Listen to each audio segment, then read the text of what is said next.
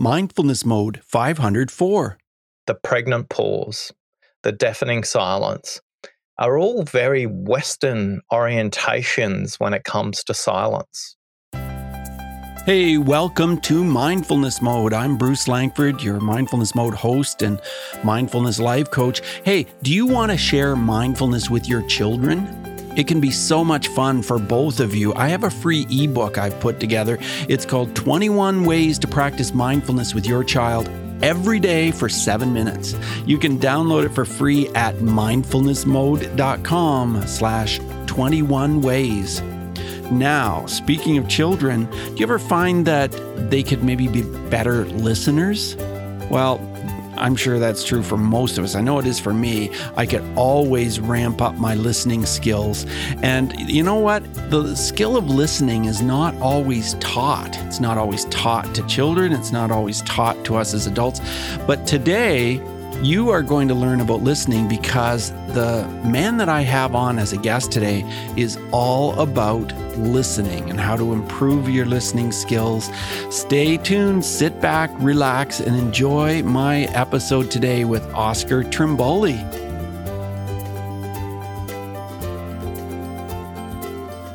Mindful Tribe, today is the day that we talk about listening. And I think that's going to be so interesting. And I know it is because I've read these fantastic resources that I received from our guest today. And I've learned a lot about listening. I've learned a lot about listening being a podcaster and being an interviewer. But today I'm featuring Oscar Trimboli. Oscar, are you in mindfulness mode today? G'day, Bruce. Some parts of my day I'm in mindfulness mode, and just immediately prior to our conversation. I just took a moment to collect my thoughts and come to this space. Um, but I struggle with that every day, and being present is very easy for my clients, meaning I can be really present for them. But I struggle with that for myself. Mm. Well, it's certainly something that I think we can all improve on, that's for sure. Oscar Trimboli is an executive coach, speaker, and author and he's passionate about using the gift of listening to bring positive change to people, whether that's at home or in your workplace, people all around the world. And Oscar is a marketing and technology industry veteran, having worked for a number of high profile companies, including Microsoft.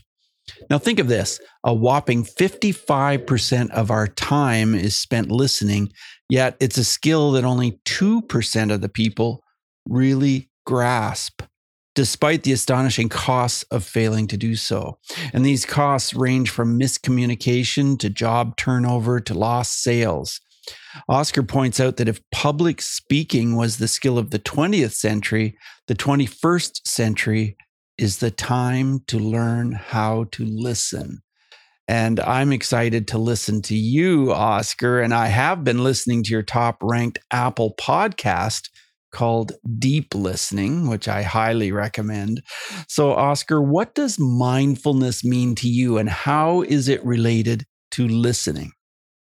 So, one of the things we talk about when it comes to listening is being present in the moment as the listener. Most listening literature will tell people to focus on the speaker as a starting point but I have a kind of contrarian point of view that says listening starts with you as the listener. And if you're playing a completely different tune in your head, you're tuned into a frequency that's just your own, and it's not going to be productive to the conversation. So when I talk and when I train, when it comes to listening, people are quite surprised that the three tips I always give people are remove electronic distractions take three deep breaths and drink lots of water. And for me, uh, the practice that I do crossing a building lobby, switching my cell phone off when I do that, when I get into the elevator, if there's nobody in that elevator when I go and see a client, I'll close my eyes and just take three deep breaths. And it's not a yoga pose or anything. It's just a simple down through the nose, right down to the bottom of the lungs, and then out through the mouth. And then in that moment, I'm collecting my thoughts for what's my intention for my client. And then when I offered get offered res- refreshments in in the client office, I always ask for water because a hydrated brain is a listening brain. It's also a brain that's completely present. So for me, mindfulness is in the moments rather than a place and space where you go and do that. So for me, mindfulness is my my running, uh, it's my ocean swimming, and it's also my commute time as well. So I, I feel like I'm deliberate in choosing the gaps rather than finding a complete place at 5 a.m. every morning for one hour to practice this. My schedule doesn't allow me to be that good. I'm glad you mentioned your swimming because in your book, well, I absolutely love chapter seven, Clear the Clutter. But in chapter seven, you said, Great dialogue is like the ebb and flow of the waves on a beach. And I love that image. There's such a natural tempo and movement between the water and the sand, you said. Hmm. Where did you come up with this idea? Is this something you've always just intuitively known? I think it's probably something that is a series of events as I look back. I was lucky enough to go to a school that had 23 different nationalities. We were very close to the immigration center in Sydney, where new arrivals came from South America, from Asia, from Eastern Europe at the time. And one of my favorite uh, reflections was I only spoke English. And yet, most of these people could speak either two or three or four languages in some cases. And Richard, who had a Polish and Lithuanian parents, could speak Russian, German, Polish, Lithuanian, and he was the best in English in our class and went on to become a doctor, of course, and a great jazz musician. And he always kind of, oh, wow, I wish I could be as good as him. But what we did was play card games. Card games was the unifying force across all these nationalities. And because I couldn't speak another language. The card game we played was an Italian card game called Briscola, and it's a paired game where there's two people playing together on a team, and they were diagonally opposite each other. Now, I was always the pickup player. If if somebody was short, they would ask me to play because um, I, I, could, uh, as I learned later on, I could listen to body language better than anybody else because I couldn't listen to the second language. So I think in those very early days, I, I learned without being conscious of it uh, that you can listen beyond the words and still make sense of what's going on. Quite often, despite the fact that they were speaking in Vietnamese or they were speaking in Portuguese or they were speaking in um, in Croatian, I could still see what they were saying based on their eyes, based on their breathing, based on the way they held their head and their spine. But it wasn't until probably the last 10 years that I made that reflection looking back. In the moment, I was just trying to find a way to stay on somebody's card team because I wanted to belong to the group. Uh, if we wind the clock forward into the workplace, uh, about 10 years ago, one of my vice presidents said to me after a very tense corporate budget negotiation between Seattle, Singapore, and Sydney, she asked me to stay behind uh, after this budgeting meeting. And all that was going through my head, Bruce, was how many weeks of cash have I got left in the bank account? Because surely when the vice president asks you to stay behind, you're going to get fired. yeah. but what Tracy said to me in that moment has stuck. And she said at the 20 minute mark, you, you changed the trajectory of the meeting just by the way you listened. If you could code the way you listen, you could change the world. Now, in that moment, I couldn't make sense of what Tracy said. And to be honest, the minute I stepped out of the door, all I was thinking was relief that I hadn't been fired. but about a month later, our chief operating officer and, and financial controller were having very similar meetings uh, around budget setting. And Brian, the financial controller, asked me to stay in a couple of his meetings and observe his listening. And I just went, Brian, I've got a real job to do. I haven't got time for this listening stuff. but it just followed me from that point on, Bruce. And, and, from that point on, uh, somebody challenged me when I set a goal to reach a million, create a, a million deep listeners in the world, that that was not a goal worthy of the listening objective. They asked me to add a zero and come back next month and discuss how I would get to 10 million. And when I came back next month for 10 million, Matt simply said to me, add a zero and come back next month. And I just went, Matt, are we going to play this game every month? And he said, Oscar, it's not about the goal. Go back and see if you can do 100 million deep listeners in the world. And I came back the next month and I said, actually, I can not see a way for 100 million, but I can see a way to 10 million. And he said, Here's the point, Oscar. If you can achieve your goal in your lifetime, it's not ambitious enough. Strive for a multi generational goal that will leave a legacy. And ironically, now I can see quite easily how I can get to 100 million. and uh, Kevin in um, in Atlanta, who I spoke to about a month ago, who was a podcast host, challenged me to add a zero and make it a billion. So it's it's a goal that will never be achieved, but it's all about the intent of helping everybody listen beyond the words. Well, a fascinating part of listening that you have pointed out, and I think a lot of people maybe don't realize this, is the importance of honoring silence and space and pauses. And I kind of smile because my son listens to a lot of videos on YouTube, and some of these videos are about technology or science or new new products. And a lot of times they've used a tool to eliminate all the silences so that you know i'm sure you've heard those videos and they just they're very abrupt from one sentence to the next to the next to the next. All the silences have been removed. Let's talk about the importance of those pauses and silences and how they feed us. It's interesting when i started to be interviewed bruce that many of the hosts would reflect at the end of the interview that there's so much pause in a, in our conversation. And they asked me if that was deliberate, and I said yes and no, because a lot of sound editors will actually remove the space, and yet the space allows us time to think. It allows us time to reflect. It allows us time to collect our thoughts.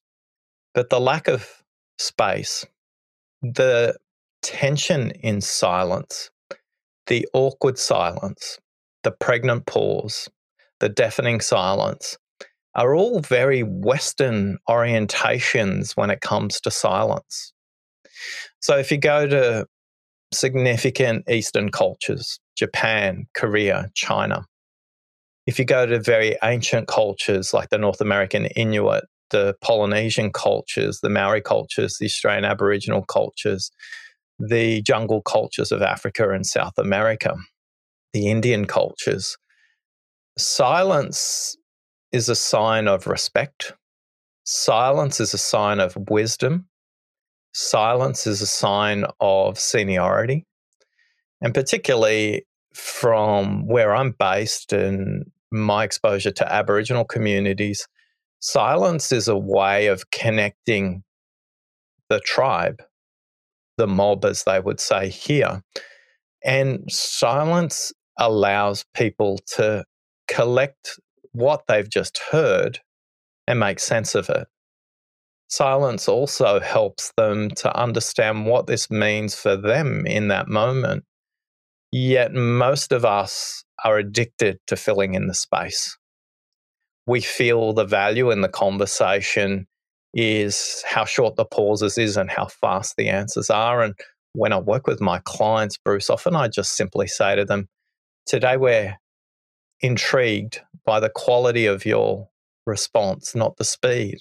Because, particularly in the work I do in corporations, there is a very strong correlation with performance where people are told that the speed of their response not the quality, but the speed of their response, it is something that is a signal of leadership. And yet, fast decisions that are wrong are still wrong. So, silence is our birthright. And silence is something, particularly in the West, we should become much more comfortable with. And for some clients that I work with, they there's four kind of listening villains, and one of them is the interrupting listener. we all, we all know them.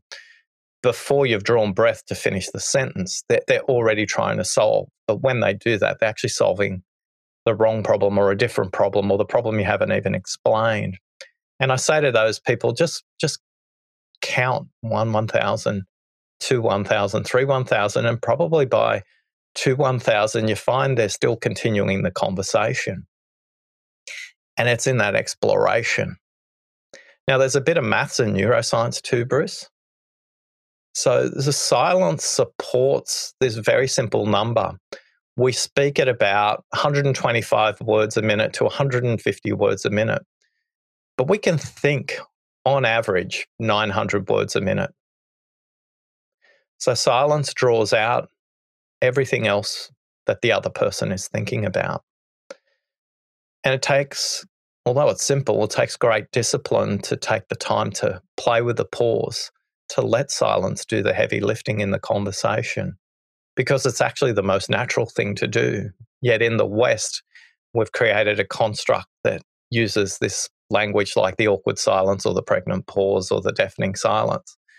And I think for most of us, if we just connect with our breathing and our body, we will know that that is the perfect moment to be silent rather than just being in our head trying to move the dialogue forward.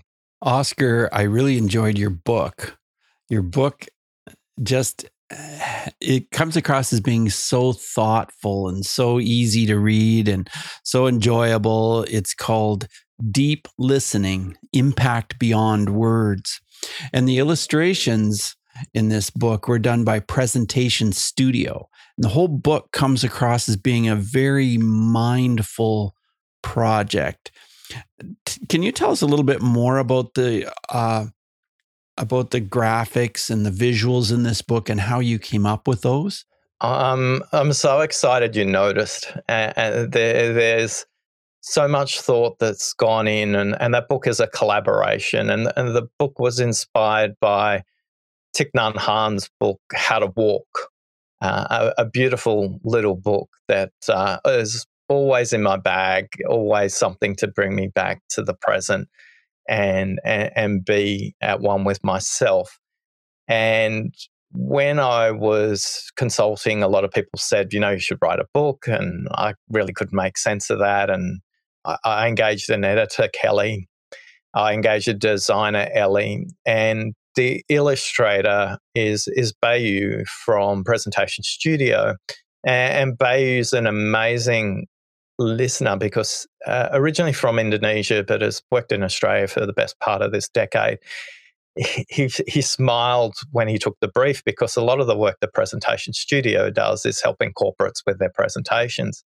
And he said his goal in life was always to be published in a book. And he got the first copy of the book.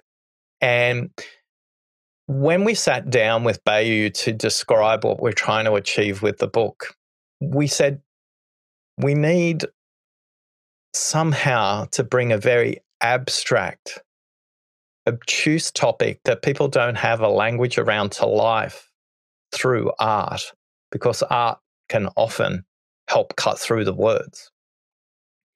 And each of these characters that he came up with in his design uh, were evolutions. What you see in the book wasn't where we started, uh, but it was because Bayu listened to what we were trying to achieve all the way throughout. In the book as well, Bruce, there's deliberate blank pages, and they're designed to help the reader pause. And throughout the book, a number of people have said to me, um, I'm not sure what I think you've got a printing error on, on page 17 or page 38. There's, there's blank pages. And I said, no, no, that's just there for you to collect your thoughts. And the, the book is designed to be read, to be very accessible. As you've learned, Bruce, it doesn't take long to read it. Some people have literally read it in an hour. Yet they keep it with them all the time. It's designed to be carried around with you. It's designed to be something that's very practical. And the language, thanks to my editor Kelly, is designed in a way that's much like the example you used about the ebb and flow of the beach and how waves and sand interact, and it's a very natural thing. So for me, it's always a joy when people notice it. And I get photos from all around the world. I've had a photo from somebody on a German riverbank reading the book. Uh, a lot of photos in coffee shops um, where people um, say, Hey, I'm reading your book, just wanted to let you know. Um, but equally in hotel rooms, equally in, in training courses where I'm not training, but the book's being used. So the book, like most things I do, is probably very counterintuitive. It's not a big, thick book. It's not a um, academic approach. It's something that's designed to connect the head, the heart, and the gut together in in unison through through this artwork that Bayu's created, as well as the words that Kelly has helped uh, get me to express as it relates to listening. And that's true too for the playing cards. Also, the playing cards they're very tactile. They've got a specific glue on them. There's a specific feel for a specific reason there. So you can see a lot of this has been designed within an inch of its life. And, uh, and I hope uh, to get across a copy of the Deep Listening Jigsaw Puzzle to you, Bruce, as well, because again, it's another way to bring this to life uh, in a way that's um, just gets people to pause and think because most people take listening for granted. Well, I was interested that you quoted Thich Nhat Hanh in your book, and uh, very interested to hear you now say that you were so inspired by him. One of the things that you did quote was one hour of compassionate, deep listening can bring about transformation and healing.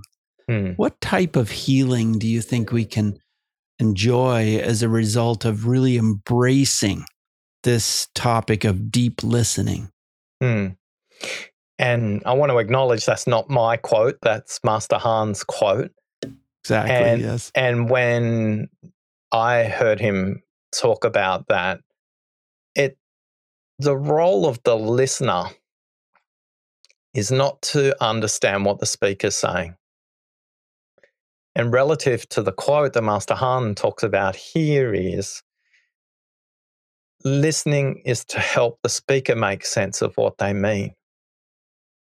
So, simply by using three techniques, two phrases and silence. So, if you just say to somebody, tell me more, or what else, or you just pause and use silence, they will start to use code words, Bruce, like, hmm, well, actually, what we should be talking about is, or they'll say,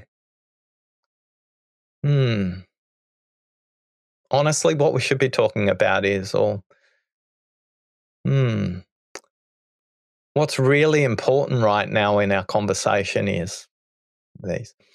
And each of those is helping to unpick that 125 900 rule where they're thinking at 900 words a minute. But in that moment where you say, Tell me more, you say, What else, or you just use silence, they're able to go further into their head, further into their heart, further into their gut, and discover what they actually want to say rather than the first thing that comes out of their mouth.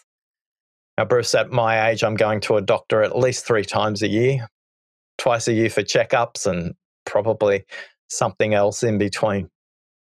If my doctor, Dr. John, gave me a one in nine chance or 11% chance that the prescription he would give me or the surgery I would have is going to help me, I would be asking for a second, third, and fourth opinion. Yet most of us, when we listen, we are taking an 11% chance that this is the conversation we need to have. Going deeper, asking what else, and doubling your listening productivity, hearing those next 150 words. As Master Hanh said in that quote, is to help them get a little bit deeper and listen to what truly matters to them because quite often the only time they express what matters to them is in their own mind and in their own mind is like a washing machine on wash cycle. It's just agitated. It's going around and around, and the water's dirty and it's sudsy and it's not making progress. But the act of speaking and, de- and deliberately, when you speak to somebody else, to another human, that's like the rinse cycle on a washing machine. And when you rinse, it's clearer. And the same is true when you speak to somebody else. But even a washing machine has two rinse cycles, sometimes three. And I would encourage everybody to just become really good at those simple phrases what else? Or tell me more. And you'll be stunned where the conversation goes. People often say to me, Oscar, this takes longer. I said, it does initially, but you're building foundations for a very big skyscraper. It's worth the effort. And what they say is, well, that takes longer at the beginning, Oscar. What we found is projects don't run over schedule. What we found is we're listening to what our employees really want to say. Or what we found is we're listening to our customers in a different way. Or, or in the public sector, they're saying we're not only listening to what constituents are saying, we're listening to what constituents actually want.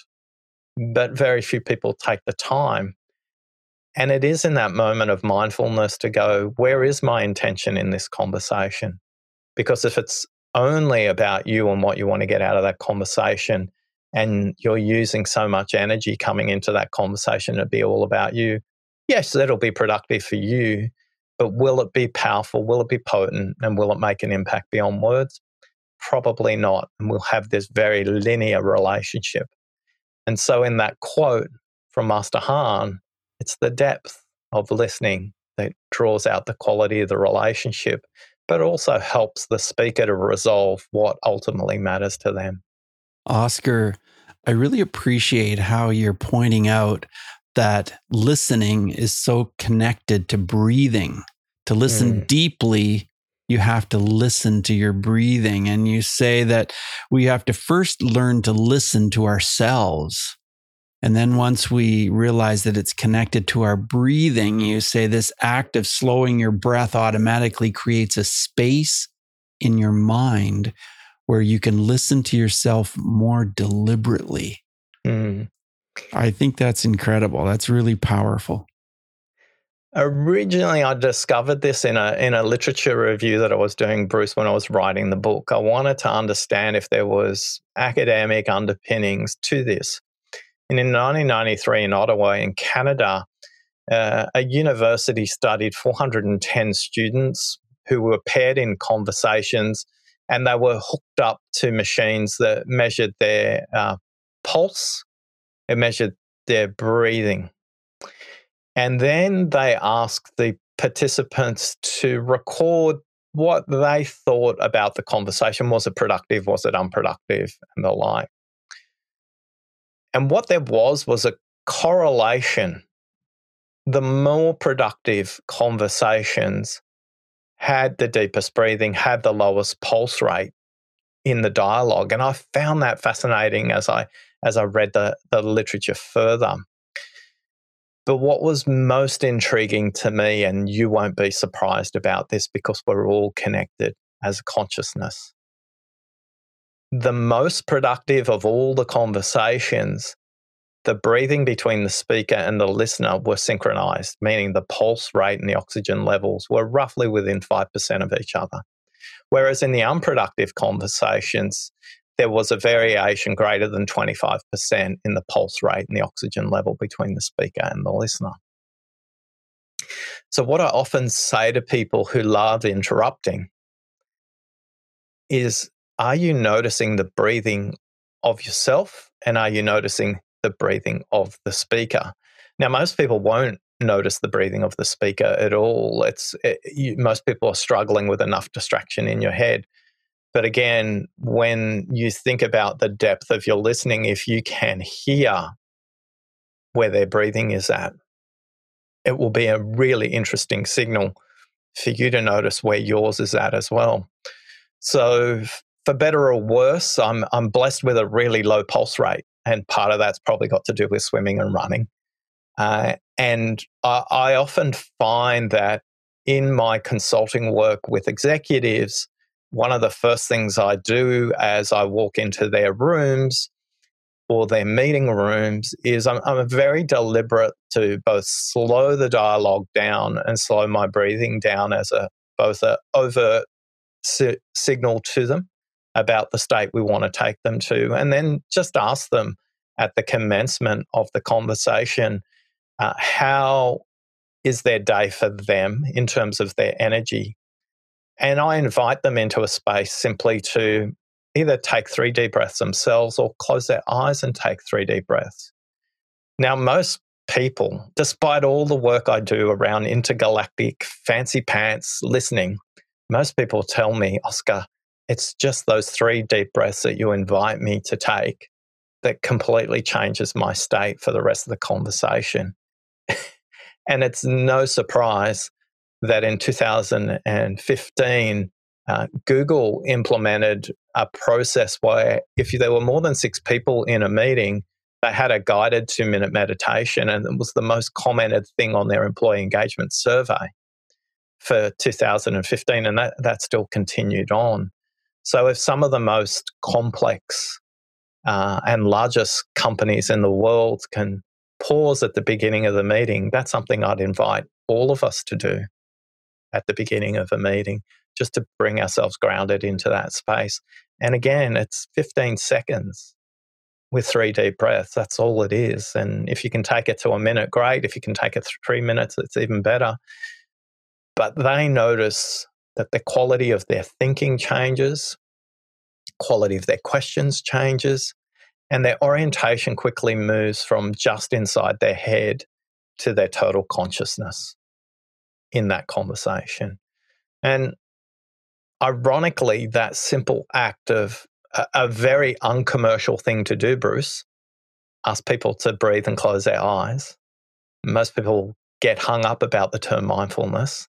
So if I don't explain it as mindfulness, they go, oh, wow, this is awesome and yet it increases the quality of their thinking. And I know the commercial outcomes are better by connecting to their breathing, their body, their mind, and their gut. Your website is oscartrimboli.com, O S C A R T R I M B O L I and you can check out the book Deep Listening Impact Beyond Words, which is so excellent. Oscar, I always ask a question about bullying. And if you've ever either been bullied or maybe you have a story about bullying where mindfulness would have made a difference, maybe you have a story about bullying where listening would have made a difference. Do you have a story you can share with us, Oscar? Yeah, it's it's maybe a different story, Bruce. I, I think I'm a big bully to myself. I think the violence of the conversations inside my own mind sometimes, where I'm beating myself up about progress or I'm beating myself up about an outcome. And Insight Timer is the meditation app that I use.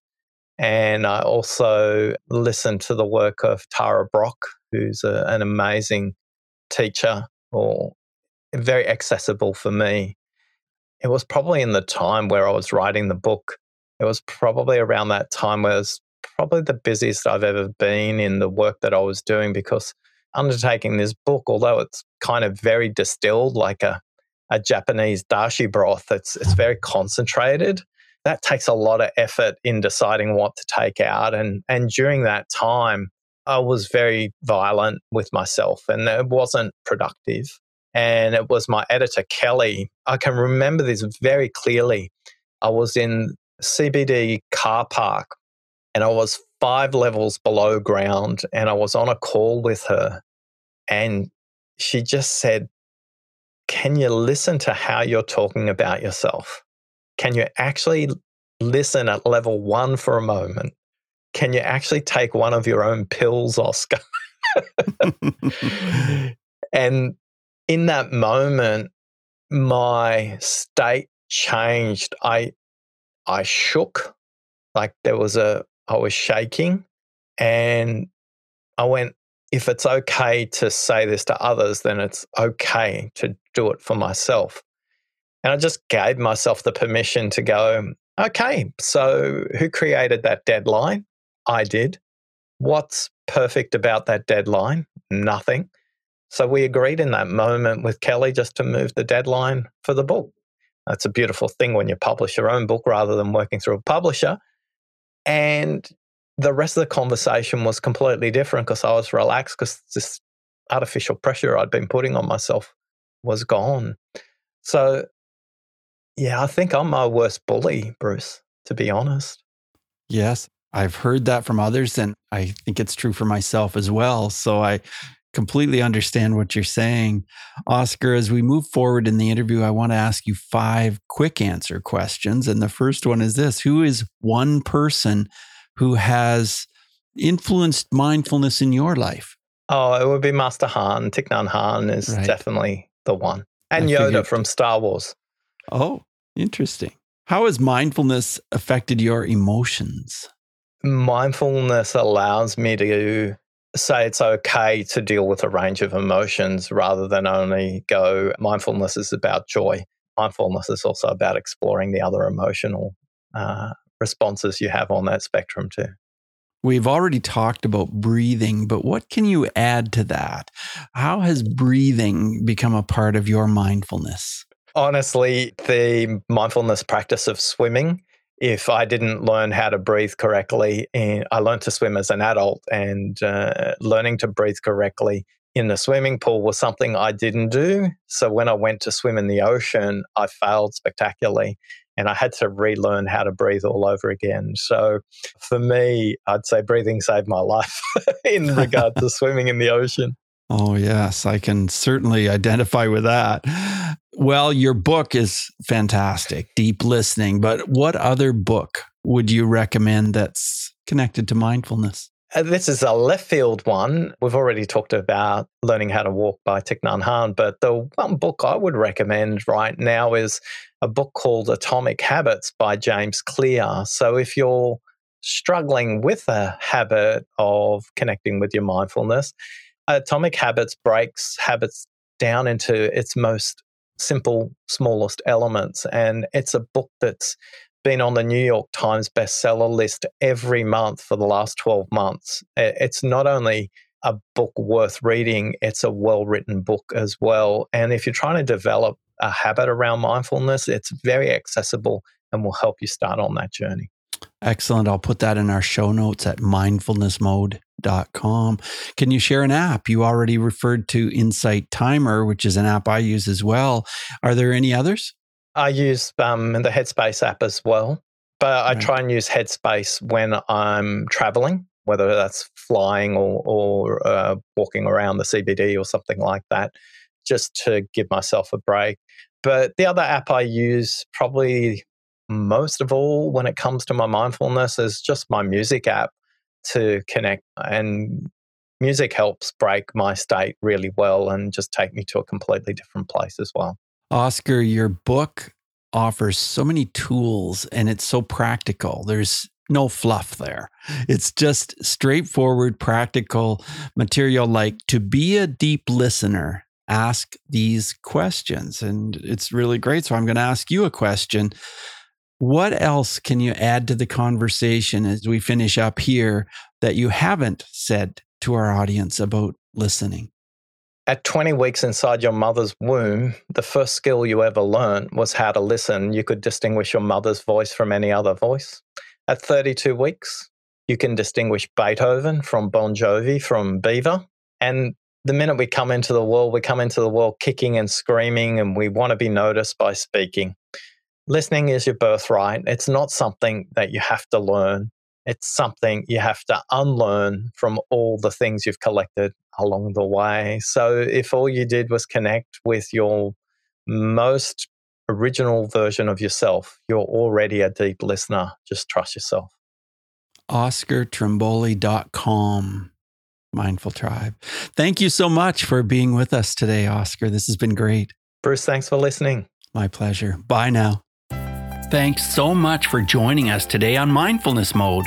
For show notes for every episode, check out mindfulnessmode.com and type the guest's name or the episode number into the search bar. You can also go mindfulnessmode.com slash whatever episode number you like. If you've enjoyed this podcast, you could help us out by subscribing to Mindfulness Mode wherever you listen, whether it's on iTunes or Stitcher, Google Play, Spotify. So many places you can hear Mindfulness Mode. So hit subscribe and share because that truly helps our show. So, remember what I said at the top of the show? I have an ebook for you to help you bring mindfulness into the life of your child. It's called 21 Ways to Practice Mindfulness with Your Child Every Day. Yours for free. Download it at mindfulnessmode.com slash 21 ways. So remember, subscribing and sharing helps keep Mindfulness Mode on the air. Till next time, Mindful Tribe, use what we've learned today to reach new heights of calm, focus, and happiness. Stay in the mode.